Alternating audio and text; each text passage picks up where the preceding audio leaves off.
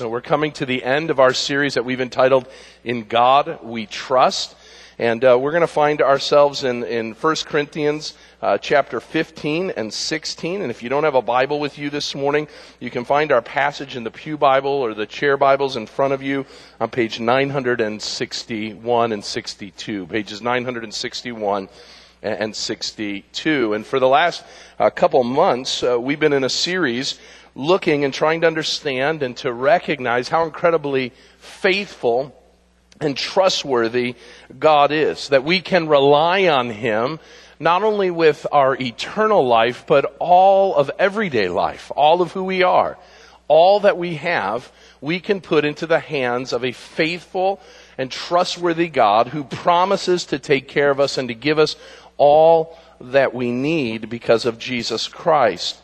But as we come to the last two weeks of the series, we have heard over and over again on how faithful God is. But there's been an idea rolling around in my head from a passage of scripture in, Luke chapter uh, 18. In Luke 18, we are told in verse 8, uh, Jesus is telling the story of the persistent widow. This widow had an issue. This widow had a concern, and it involved a legal matter. We're not told exactly what it is, but she's gone to a judge and she has sought for the judge to side with her. And she never stops and she never grows tired until she gets the judge uh, to uh, side with her on whatever issue she was facing.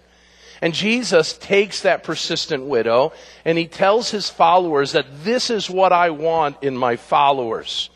I want faithfulness.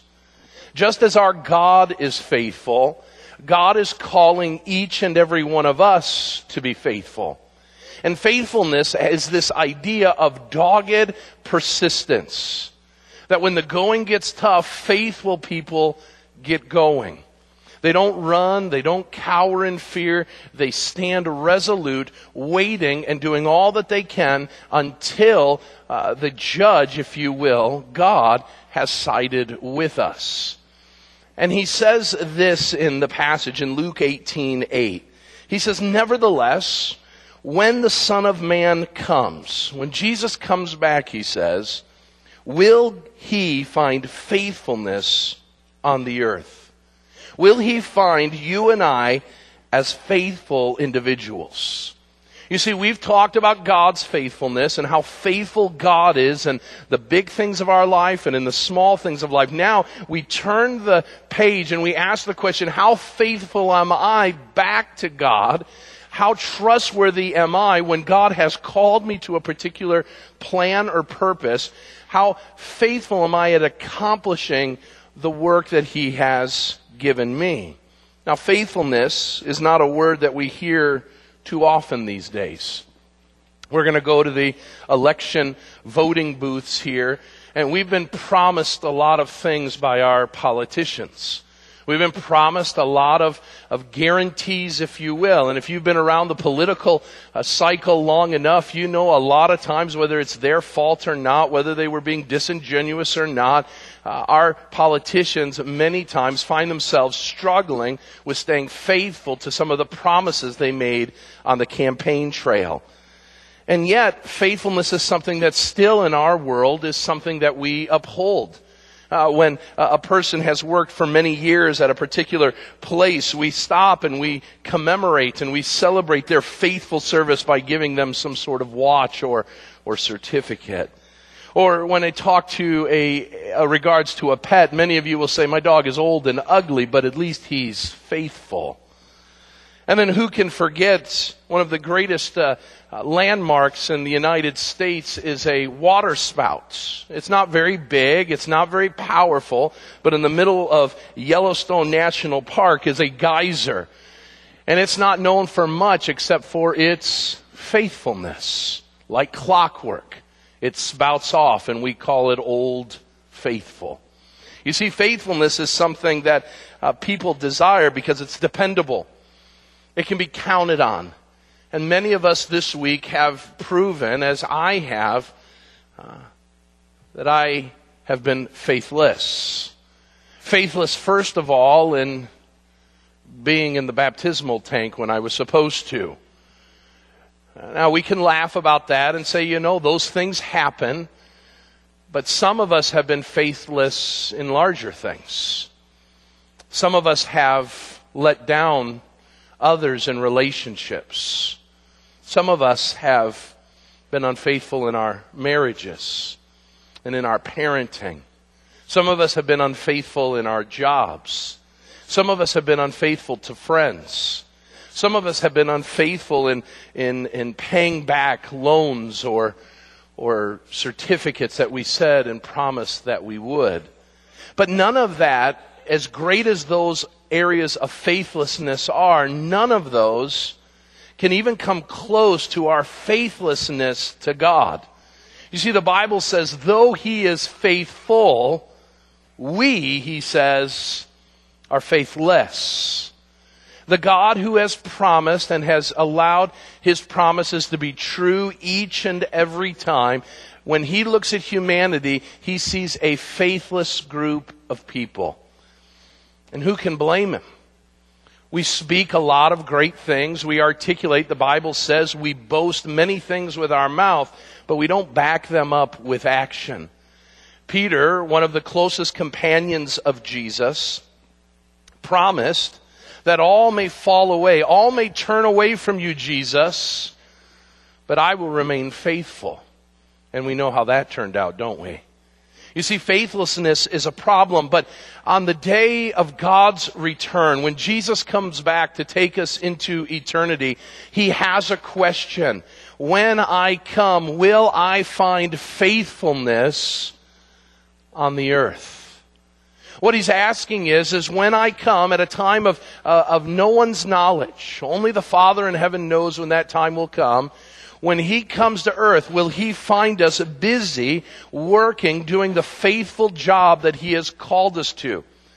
And if that's the question by which we'll be evaluated at the second coming of Jesus Christ, surely we should ask the question, what does faithfulness look like?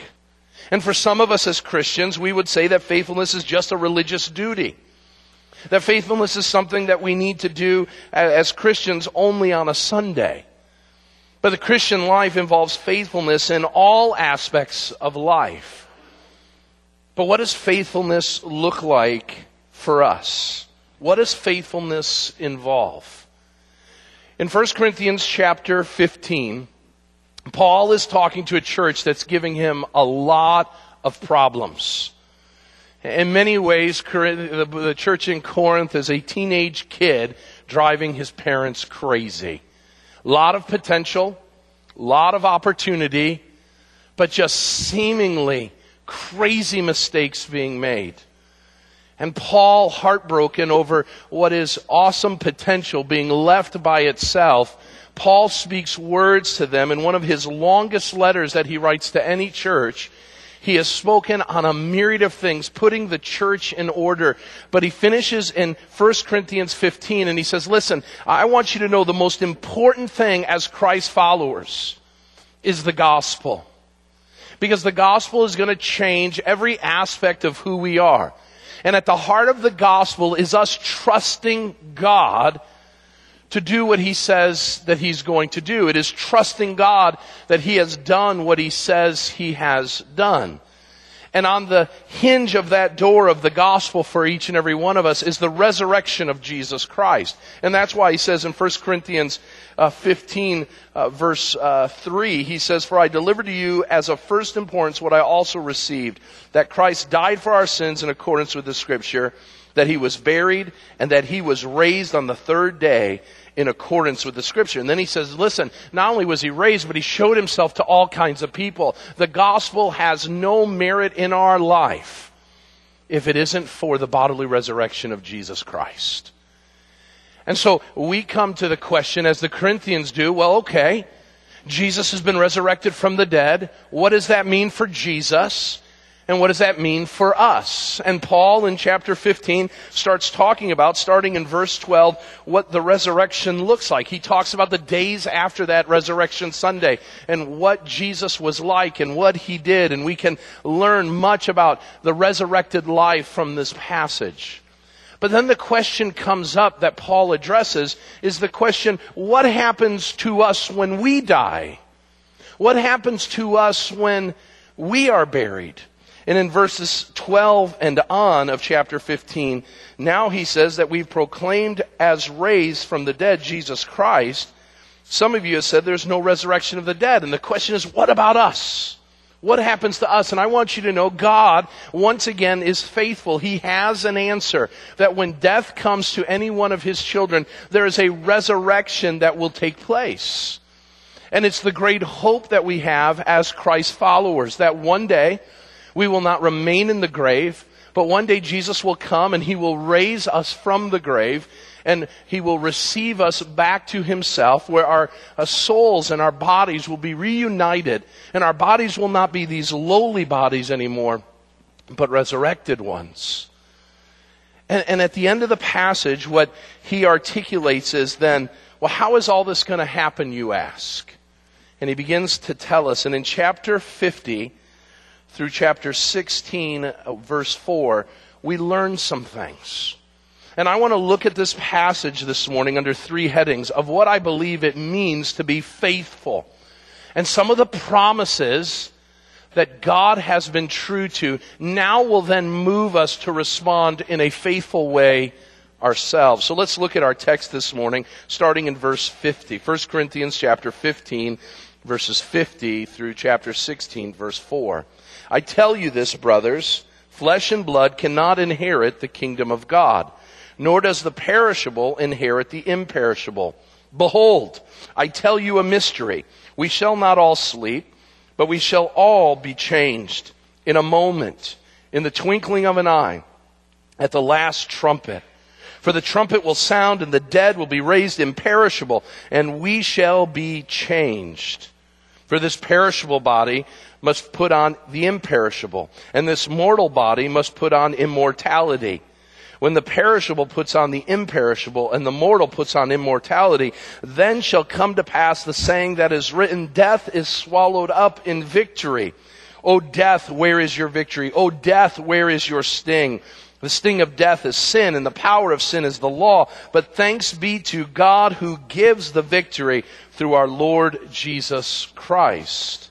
Therefore, my beloved brothers, be steadfast, be immovable, always abounding in the work of the Lord, knowing that in the Lord your labor is not in vain.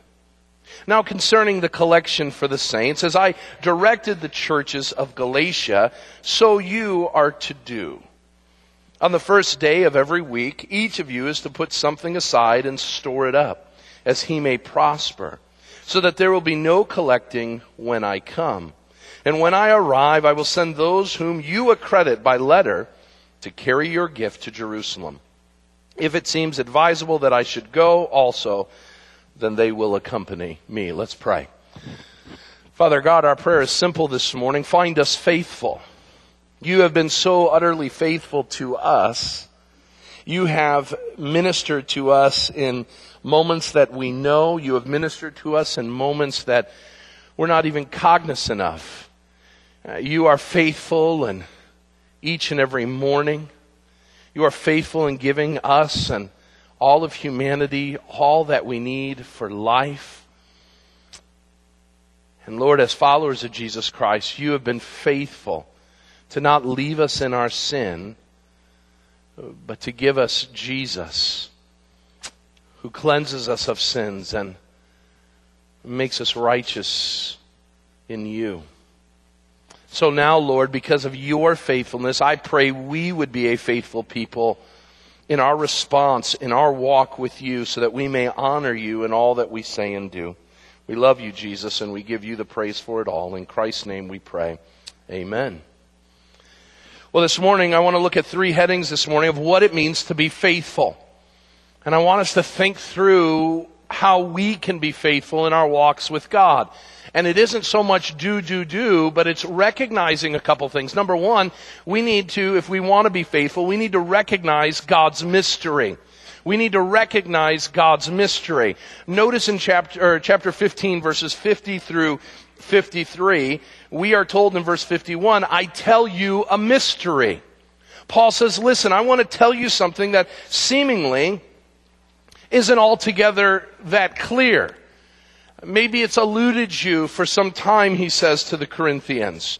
But he says, listen, I want you to know there's something that is important for you to know. I want to give you the inside track so that you will be prepared for any contingency that takes place. And think about it for this, uh, in this way. What Paul is about to do is he's going to give you Thursday and Friday's NCAA results on Wednesday. He's going to say, listen, I'm going to give you the inside track. You will know all the upsets. You will know all the scores so that you may prosper in your desire to win the pool that you've entered yourself into, right? What Paul is saying is, listen, I want to give you inside information in a way that will prosper you in life. And, and notice what he says. I tell you this, brothers, flesh and blood cannot inherit the kingdom of God. Now, right away, we have to ask the question, what does he mean there? Well, we know what he's saying is that the resurrection needs to take place. But there's a broader truth that I think is so important to us with regards to our faithfulness. And the first thing that we need to understand is, is that what God is going to tell us is a mystery because a lot of people don't catch it. And number two, it goes against human logic to live this way. But the mystery is, is that I want you to live differently than the world does. And there are two things that as a Christian we ought to be doing that's different than the world if we want to be faithful. So number one, it means that we need to hold on loosely to some things. We need to hold on loosely to some things.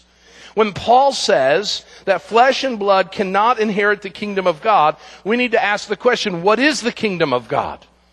And while the kingdom of God in some ways is being inaugurated right now as we speak, as people are coming to know Jesus, as, as the Spirit of God is falling upon us as His people, uh, we are experiencing it in an already but not yet kind of way. Because on the great and glorious day of Christ's return, the kingdom of God will be inaugurated. Jesus Christ will be our king. He will be enthroned on the greatest throne of all of the universe. And for all of eternity, we will live in fellowship and in worship with the God of the universe. But what is put at the door of heaven is a sign. And that sign says flesh and blood cannot come in something needs to change. There needs to be a transformation that takes place. Well, let's understand this right away. If flesh and blood can't make it in without being changed, what are some other things that can't make it into the kingdom of heaven? Well, the Bible tells us over and over again that everything we have in this world, in fact, all that isn't contained in the world, 2 Peter chapter 3 tells us, will burn up it will be destroyed. What he says is that it will be refined and a new heaven and a new earth will be created. And it will be a place of perfection. And the old will be gone and the new will be inaugurated in. And that new will also involve our bodies. But the only thing that's talked about that is going to make it through that burning is our bodies. Because Christ, before that great uh, refining process takes place, will, will uh, take us and rescue us from the grave and, and put on immortality for ourselves. And, and as a result of that, we will enter into glory. We will enter into eternity with new resurrected bodies. And that's great to understand. That's great to know. But here's what we need to know about the mystery. The mystery is that's all that's heading into eternity. And so the things that we have to hold on to loosely are all the things that we clamor for in this world. We need to recognize this morning that the things that we labor for, the things that we yearn for and covet when our neighbor has them, whether it's clothing, whether it's cars, whether it's homes, whether it's vacations, whether it's money, all of these things, what, P, uh, what Paul is saying is, they aren't getting into the new age of eternity. So hold on to these things loosely. And one of the things that the Corinthian church needed to know is the same truth that we as a church need to know today is that far too many of us, including your pastor, hold on to the things of this world with a closed fist instead of an open hand. And we recognize it and you know it when those things that you hold on to too tightly, when they sometimes get out of your grasp, you'll do everything in your power to keep them close.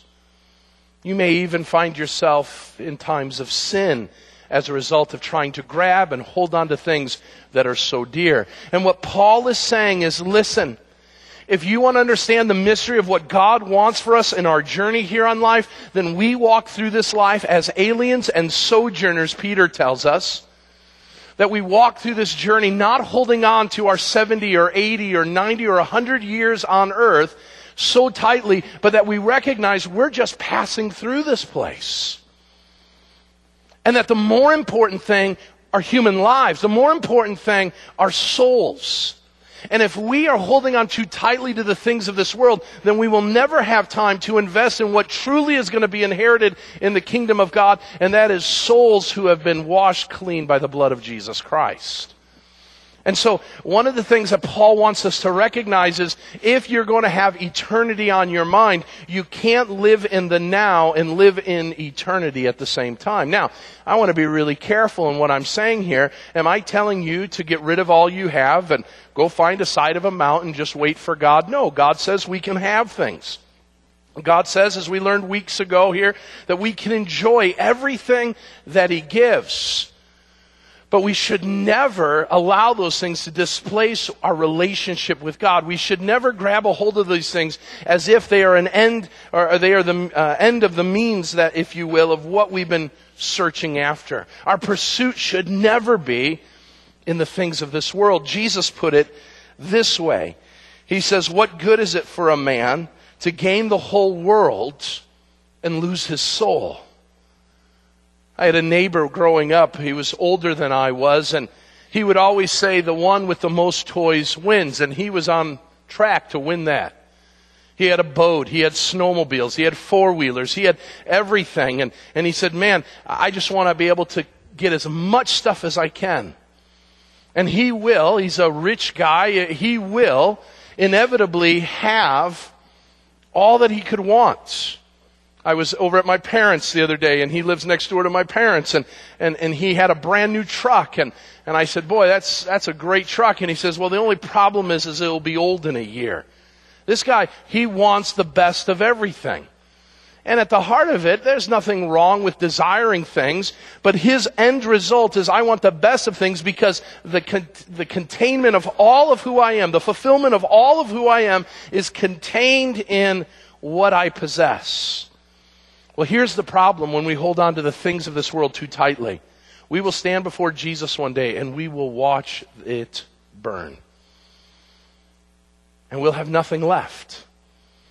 And we'll stand before the Lord and we'll say, everything that I strived for in life, everything that I pursued in this life, it's gone. And God wants us to say, that's okay. Because that stuff wasn't important. That stuff wasn't the end game. What was important is my relationship with you. What was important is me sharing the good news of Jesus Christ. So he says, don't hold on too tightly to these things. Hold on loosely to the things of this world. They're not going to be inherited into the kingdom of God. But what should we do? We should hope in glory. So Paul says, listen, the end result is that the world is going to fall apart. So stop getting this idea that you're going to get every morsel out of this life by pursuing the things of this world. And notice what he says. Behold, I tell you a mystery, verse 51. We shall not all sleep, but we shall all be changed in a moment, in the twinkling of an eye, at the last trumpet, for the trumpet sound, and the dead will be raised imperishable and will be changed. There's a moment coming, Paul says. And that moment is a glorious one. It is a moment that will be like no other moment that we've ever experienced in all of our lives.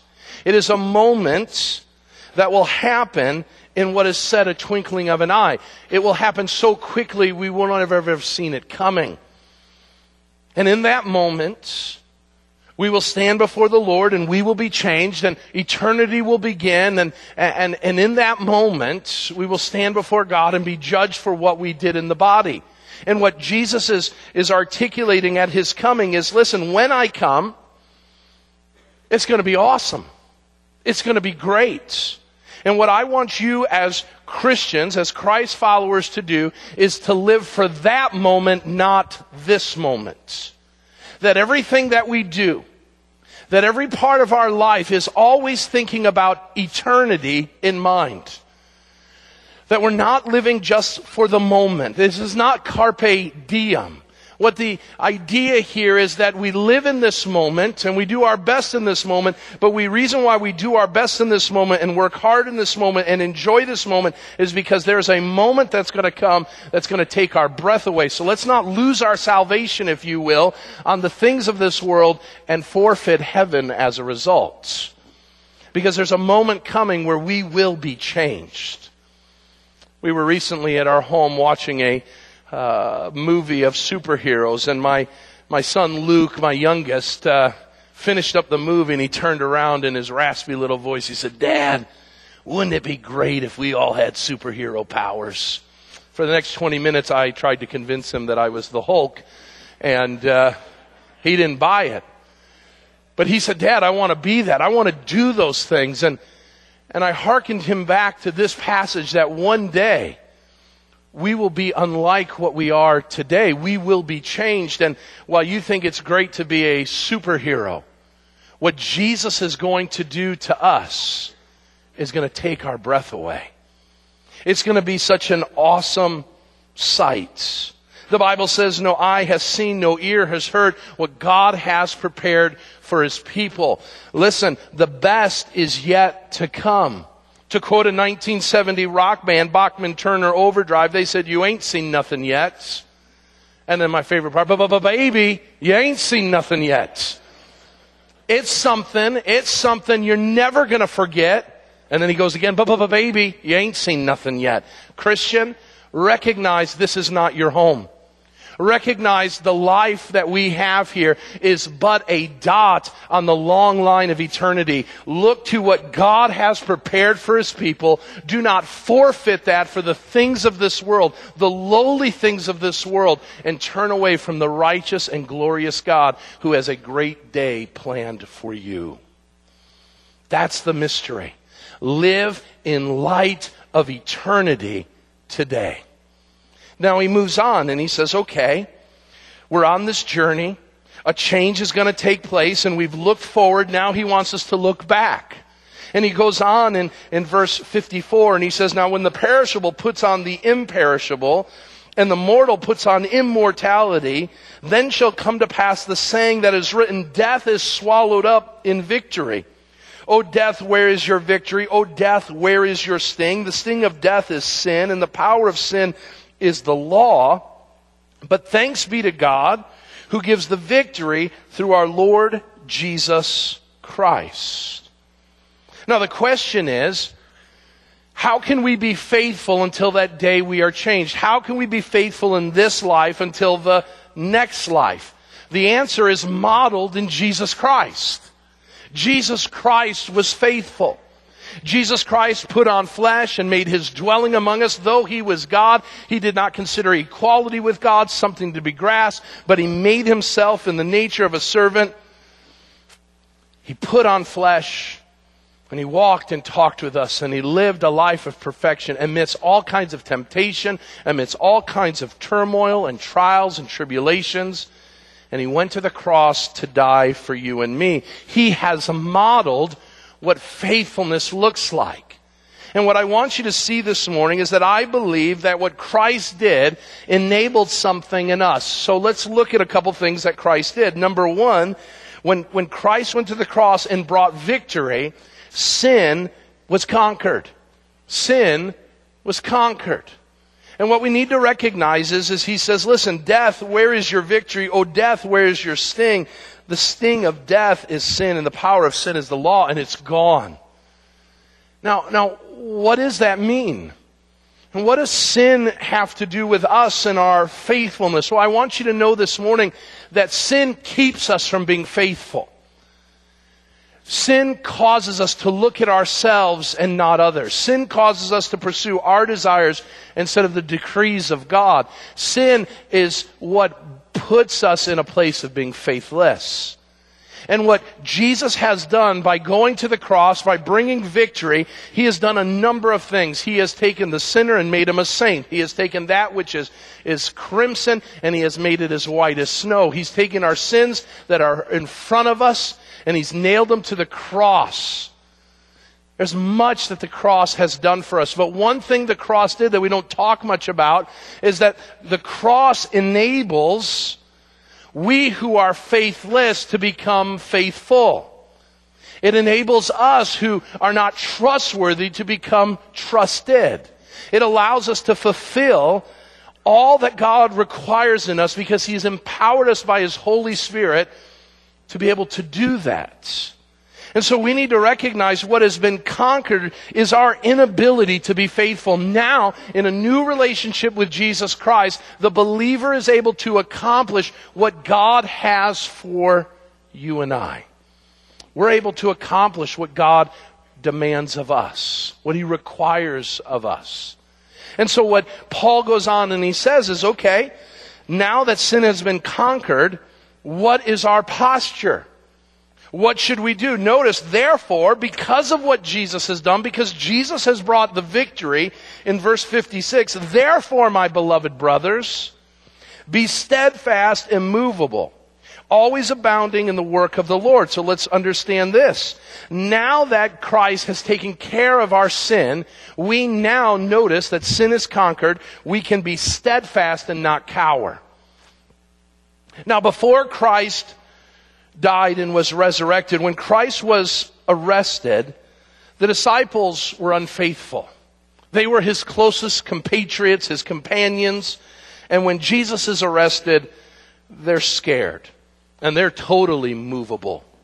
They run. For three days, they live without hope.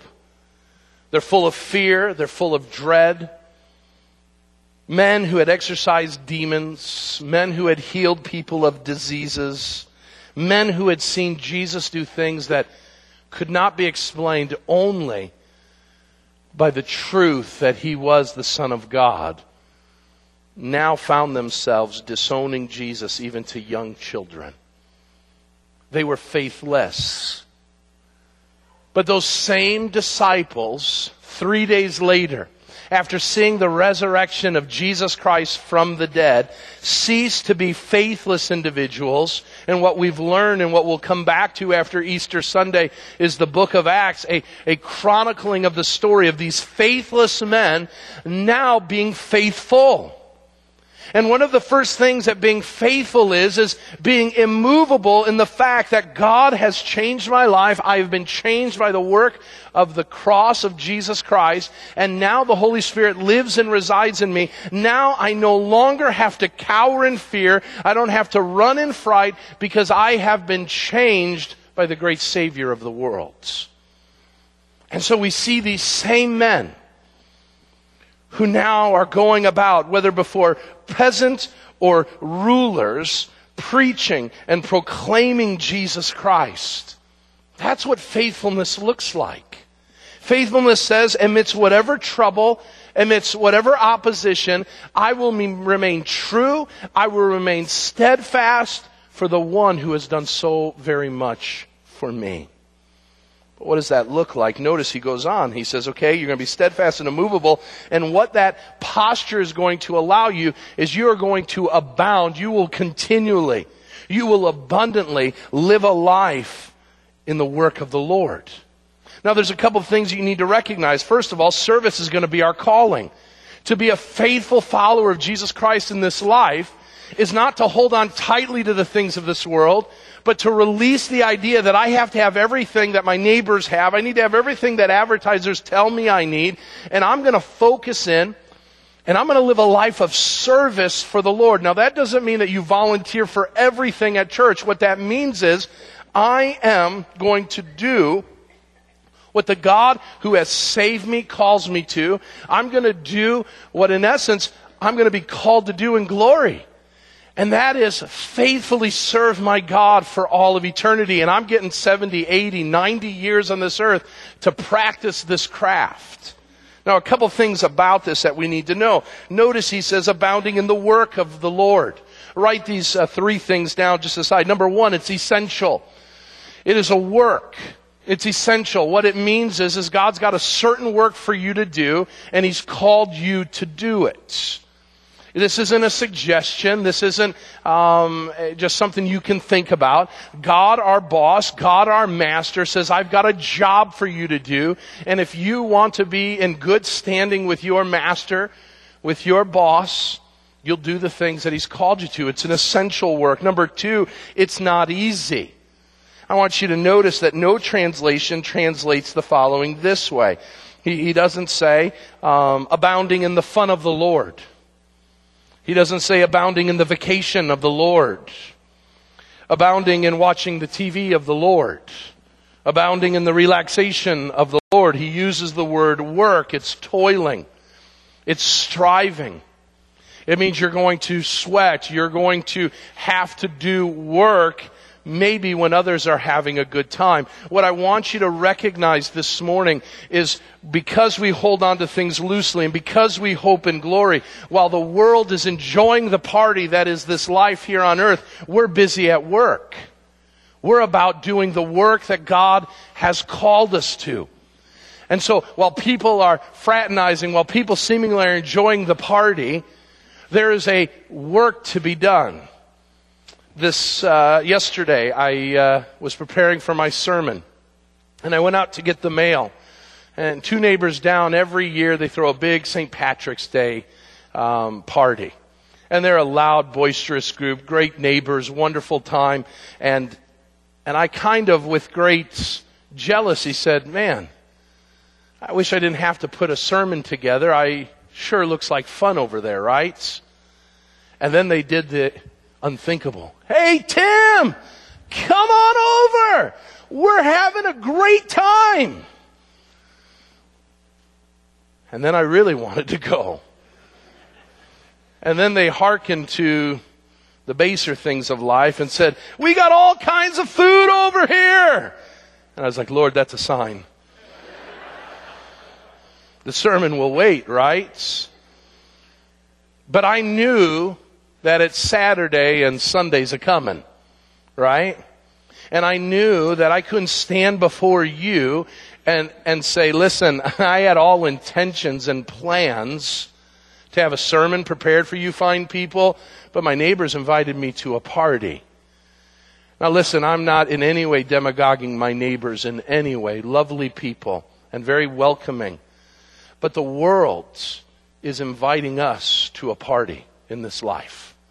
And the world is saying to us, hey, come on over.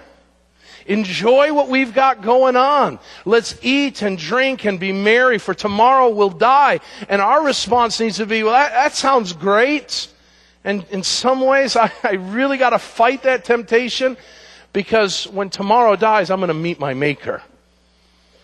When I stand before my maker, I'm going to have to give an account for what I've done. Have I worked? Now again, please don't take me the wrong way. Should we enjoy ourselves? Should we have a good party? Absolutely. But listen, we always have to do that with eternity in mind.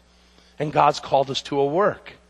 And sometimes that work is going to conflict with the world's play, and we're going to have to say, I've got work to do. And so I announced back to him, send some food over. The preacher isn't done with his sermon yet. They didn't do it. They were faithless. Okay? And so Paul wants us to understand these things, that Jesus has done this work for us. We can be faithful because of his finished work on the cross. God has given us the mystery of life, the meaning of life, that life is not contained in the uh, decades of years we have on this earth, and now what he wants to articulate, and, and right away you would say, well, the chapter ends. Well, recognize that when Paul's writing this, he doesn't stop and say chapter 16. We've added that to help pastors be able to tell you where we're going to be. But Paul continues on, and notice right off the bat, he says, listen, what's going to take place, what you're doing, you're going to feel like you're missing out. You're going to feel like you are the guy that isn't at the party. And you're going to start wondering, is it all worth it? And notice before chapter 16 begins, God gives this word to us, knowing having trust in, having the ability to know and experience that the work we do for the Lord will not be in vain. What God is telling you, Christian, is that you and I are going to work hard in this life for the kingdom of God. We are told in the Lord's Prayer, or I'm sorry, in the, in the Lord's uh, uh, Sermon on the Mount, that we are to seek first the kingdom of God. And so there's a lot of other things we can seek, but God says seek His kingdom first. But the question that we always ask is, but what about this and what about that and, and all those things? And Jesus says, but listen, don't worry about those things because all those things shall be added unto you. I'll take care of those things. You make your priority to follow me and to seek my kingdom first. And what God says is when we work for Him, when we strive for Him, when we live with eternity in mind, we will not labor in vain. We will not get to heaven. Listen, take this to the bank. You will not get to heaven and be like, well, this isn't what I thought it was going to be. If I knew this was all we had, then I would have lived it up on earth. Brothers and sisters, heaven will be so glorious. Heaven will take our breath away. That whatever we forfeited, whatever we turned away from in this world, we will say on that great and glorious day, it was worth it. And we need to recognize that. And we need to live like that. If we're going to be faithful. And on that day when He comes, will He find faithfulness? Well, we've got to respond. I've got a couple minutes left, so let's address this. We need to respond. And how do we respond? We respond with generosity. Now, Paul then moves, and again, no chapter breaks, no chapter divisions. He just keeps talking. Now, concerning the collection for the saints, as I've directed the churches of Galatia, so you also are to do. On the first day of every week, each of you is to put something aside and store it up as he may prosper, so that there is no, will be no collecting when I come. And when I arrive, I will send those you a credit by letter to carry your gift to Jerusalem. If this seems advisable, that I should go also, they will accompany me. The way we respond to the mystery that God has taught us about, that this life is not our home, and it's not the sum total of our existence. And when we recognize what Christ has done, there is a response that wells up within us, and it's a response of generosity. And I want you to recognize today that generosity and giving, listen, should always be connected to the gospel. It should always be connected to the gospel. So let me just speak to someone who's thinking right now, all right, pastor's put on a good guilt trip this morning and now he's going for my pocketbook. Nope. I'm not. The only thing I'm going to share with you is number one, God is speaking first and foremost to followers of Jesus Christ. And if you're not a follower of Jesus Christ, can I make something abundantly clear to you? God doesn't want your money. He doesn't want it. Put your money away. He doesn't want it. What he wants is your obedience. And the first step of obedience is bowing the knee to Jesus Christ and saying, Jesus, I'm a sinner and I need you to be my Savior. So he doesn't want your money. But what he says is, listen, what I desire of my followers is just as I have given and just as my son has given the totality of the Christian life, the totality of the gospel is generosity personified in the person and work of Jesus Christ. Notice what's been given up to this point. Notice, uh, first of all, that the first thing that is given in connection with the gospel is first, it is a father and son duo type thing taking place. He says, all right, God has given to us. Well, how has God given to us? Notice God is going to give us what? Verse 50.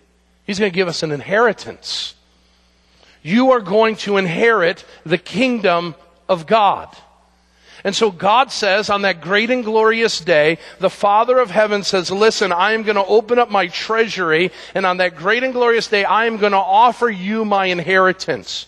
You will be here and all that is mine will be yours and you will get to enjoy it not for a short season of time. You will enjoy it for all of eternity. So God is this giver. And notice Jesus is a giver as well. But thanks be to God who gives, verse 57, who gives what?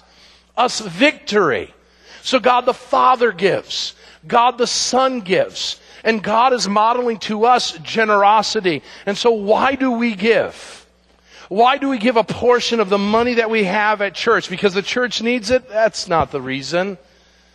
Do we do it so we can take care of the staff? No, that's not the reason.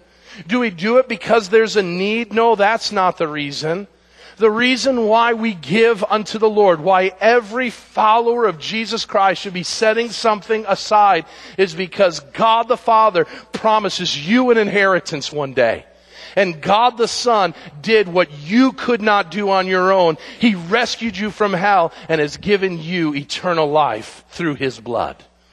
And what he now says is, I want you to be a giving individual. Just as my father is a giving God. Just as I am a giving God. I want my people to be a giving people. And the reason why we give is because we have been given to. That's what makes, listen, that what makes our family celebrations at Christmas so glorious, right? I give and I enjoy it. I thought that being a child, that Christmas was the greatest thing in the world until I became a father. I love to give gifts. And what I've learned in my parents is that they give way more gifts to their grandchildren than they ever did to their own children. Giving is fun. Giving is a blessing. Giving allows us to tell people we love them. Well, how are we to do it? How is this giving to take place? Notice that it is to be collected. Okay, so God has prescribed for his people to be givers. Well, how is it to be collected? How is it to go be uh, collected for the people of God? Well, notice he gives uh, guidelines. It's to be collected according to biblical guidelines. So God's revealed this mystery of life that we can see life through His lens.